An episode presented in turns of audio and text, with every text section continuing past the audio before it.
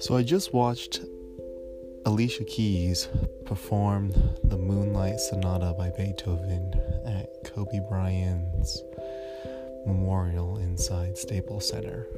And as soon as Alicia Keys was uh, introduced to play this piece, I couldn't help but think about my professor, Jeff Anderson, because I've known Alicia Keys as a performer, a musician, an artist, but I never knew that she had piano skills as what she displayed at the memorial. And when I think about what I have done in narrating Jeff's syllabus, I think of Jeff as the Beethoven and myself as an artist that uh, actually just simply a student that's trying to pay forward the many lessons and wisdom and knowledge that Jeff has conveyed to me over the years. And if any of you have had taken a class by Jeff, you will know that he truly believes deeply behind all of the elements in his syllabus and in his writing through his teaching and through his communication with his students.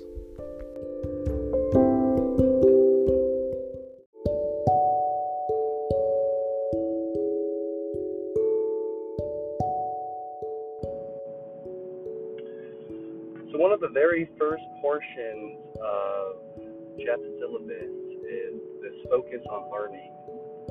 And it proceeds to define learning into three different components. This definition is actually a modified version of um, a definition written by five different authors in the book How Learning Works Seven Research Based Principles of Smart Teaching. And this definition has also been single handedly the most influential and beneficial definition to my life at this point. And uh, uh, I'd like to give credit where credit is due. I, I believe that had I not taken Jeff's course and had I not experienced the joy and enthusiasm energy that Jeff brings into the classroom, all while teaching math, a subject that I did not excel at by any means, I wouldn't have seen this definition in the way that I see it now. So I like to break it down a little bit for this audience in hopes of having you all think about this word learning in a different light I never knew even existed. So, the first component of the definition is that learning is change, right? Learning is a process that leads to change. Um, at this moment in my life, I've come across some new responsibilities, such as having to think about the next 10 to 20 years for not only myself, but for my parents. Um, I grew up without spending a ton of time with my parents due to circumstances in my family of having them uh, running business in China. So now they're transitioning to potentially spend more time in the States, but they lack a sense of purpose and direction this country due to a factor of reasons. Uh, so, uh, when I think about this first component, that learning is a process of change, it's very easy for me to fall into the trap of being the son to say that, you know, if, if they're my parents, right? So if they're on this process of changing, like, what can I do to help them through difficult, kind of pivotal moment in their lives? And it's been really challenging, but I I draw on the second component of this definition of learning, which is that this change um, unfolds into four subparts of our lives, our knowledge, our beliefs, our behaviors, and our attitudes. If I think about each of these four subparts of change in my parents' lives and in my life, I can realize this grand task of helping my parents find direction and build a new skill develop a new tool set able to thrive and find meaning in this economy for the next 10 or 20 years of their lives, it's a much more manageable task, right? If I can think about how can I change my parents' beliefs, what can I do to change the behavior of um, myself, including my parents? Are there specific things that I can do in terms of my behavior to influence their beliefs? And then, how about attitude? Like, what is the attitude that they're coming um, at this task with? What is my attitude that I'm coming about this task with? And then, what is it that we are lacking in our knowledge to uh, overcome this knowledge barrier that we're having as a family to be able to help each other establish goals and, and make them exciting and manageable. And then the last component is that of this definition of learning is that it's not something done to someone. So in this case, it's not something done to my parents. Not something done to me, but rather something that we have to do ourselves.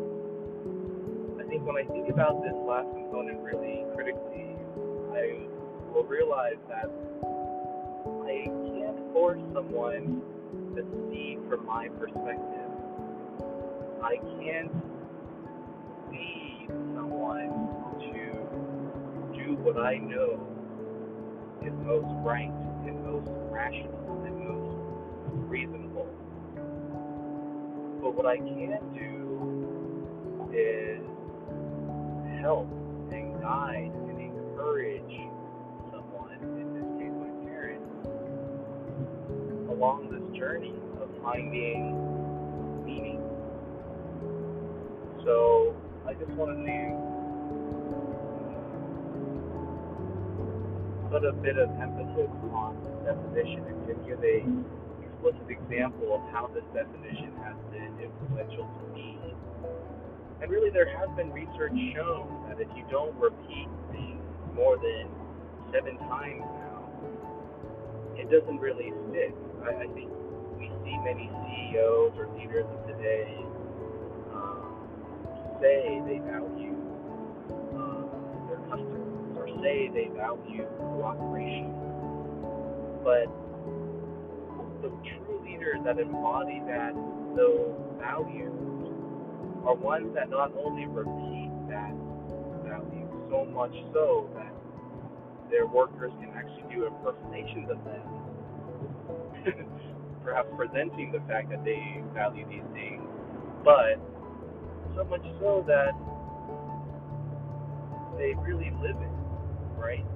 And this definition of learning, I have thought for about a year now, and it, it took me many, many months to me to help me actually realize what this just really meant.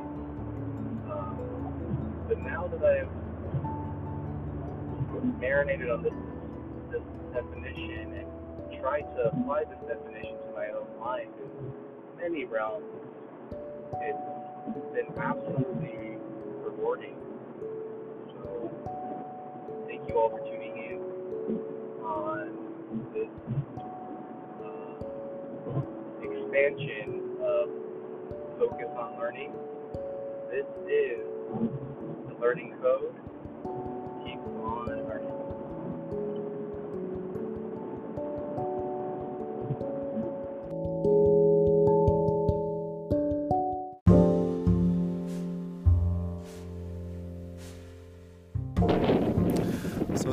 Episode, I spoke a bit about how research has shown if you do not repeat things, people will not remember, or people will not believe that we actually are fundamentally believe what we are saying.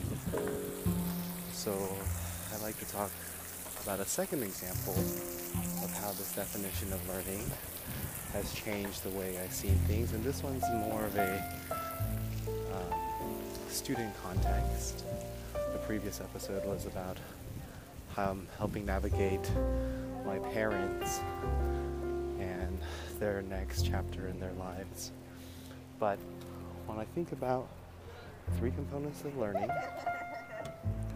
one being that it's a process that leads to change, two being that that change unfolds uh, differences in knowledge, beliefs, behaviors, and attitudes, and three that it is not something done to me, but rather something I do for myself. I think about the lecture of vector fields that Jeff Anderson gave in his multivariable calculus course. For those who are turned away or feel like multivariable calculus, what is that? Or I hate math, or this is not for me, I like to just say that math is really nothing but another language um, and a form of language that allows professionals or students or anyone that knows this language to communicate complex or not so complex ideas in its own way. So, in this lecture, Jeff went about vector fields, and I remember he would either wave his hand in the air or blow into the air. And he would ask the class, Did you all see that? and then he would have a big smile on his face and say that I just created a vector field. And that it's probably permeating throughout the class. And we might not be able to feel it, like our sensory parts of our body isn't sensitive enough to feel it unless we're really close to him. But he did, in fact, create a vector field. So when it comes to knowledge, one of the four subcomponents of learning is knowledge. I I understand that to some extent now of what vector fields are. When it comes to beliefs, um, I know from my understanding and my new knowledge that there are vector fields all around me when I'm walking by someone and I move my body, or even when I'm trying to stay as stationary as possible. The fact that my body is moving in some way, as long as my heart's beating, I am actually creating vector fields. Um, my behaviors. Well, for those who know me, they know that I have a really sensitive smell.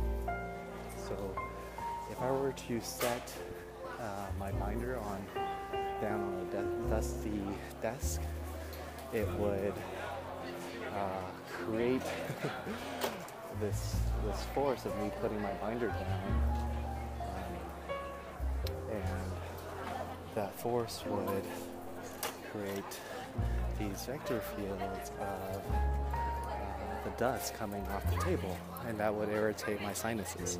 So, in fact, creating that significant learning for myself makes me consider uh, my behaviors a little bit differently. And the fourth subcomponent is attitudes. Um, I feel as now that I have some understanding of vector fields, my attitude towards my attitude towards communicating what vector fields are to people who either don't know what they are or do know what they are have completely changed.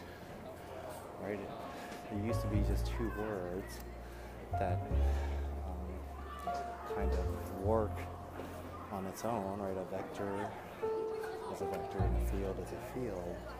There's already many definitions of just those two words, but in, to put together in the context of math, there is actually quite a robust meaning. And while this definition of vector fields is not something I came to by myself, as I was largely inspired by my teacher, the Professor Jeff, I would say that I've definitely spent some time outside the classroom thinking about what this definition means and, and how it relates to my own life. And I can probably list another dozen examples of the vector fields that do matter in my life as I'm driving, as I'm walking, as I'm closing the fridge, as I'm opening up my laptop. Like I literally see it around me, which is kind of exciting. So, to follow up on how repetition and um, revisiting ideas is important, this is my second example of um, making the definition of learning useful in my life. Stay tuned on the Learning Code. This is just the beginning.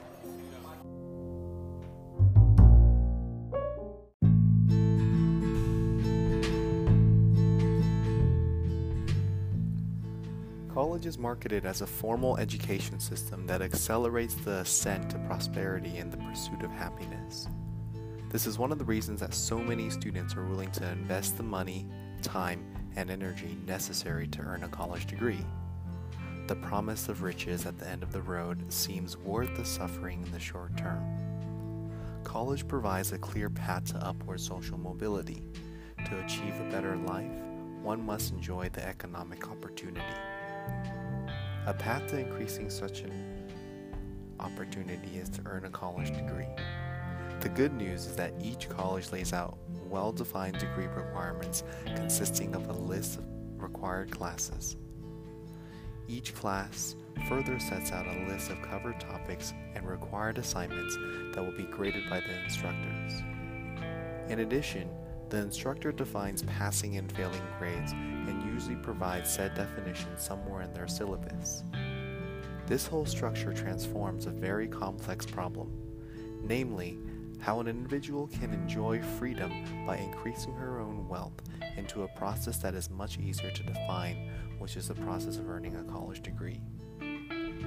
The problem with this entire narrative is that not all students begin at the same place and not all work produces the same results. Here's a simple example of what I mean.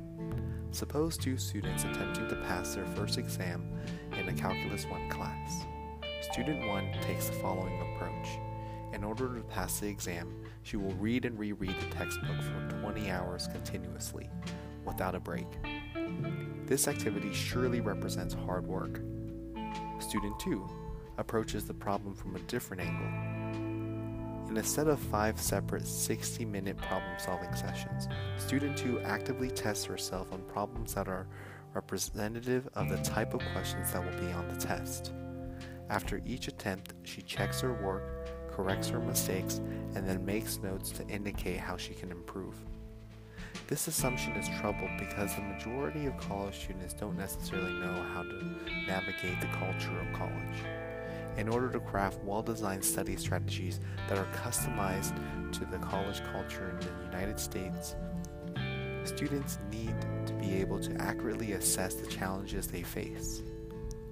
This is a hard feat to accomplish if both your parents, your grandparents, your aunts and family and friends and all college are all college graduates with various bachelor's and graduate degrees.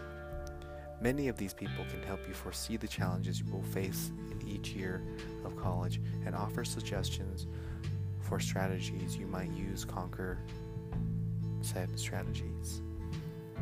However, the reality is not the case for the majority of students I'm in classes with. As a computer science and humanities student, I aspire to be a community college or state school educator to equip my students with the skills they need to solve the demanding problems our societies face, such as income inequality and racism.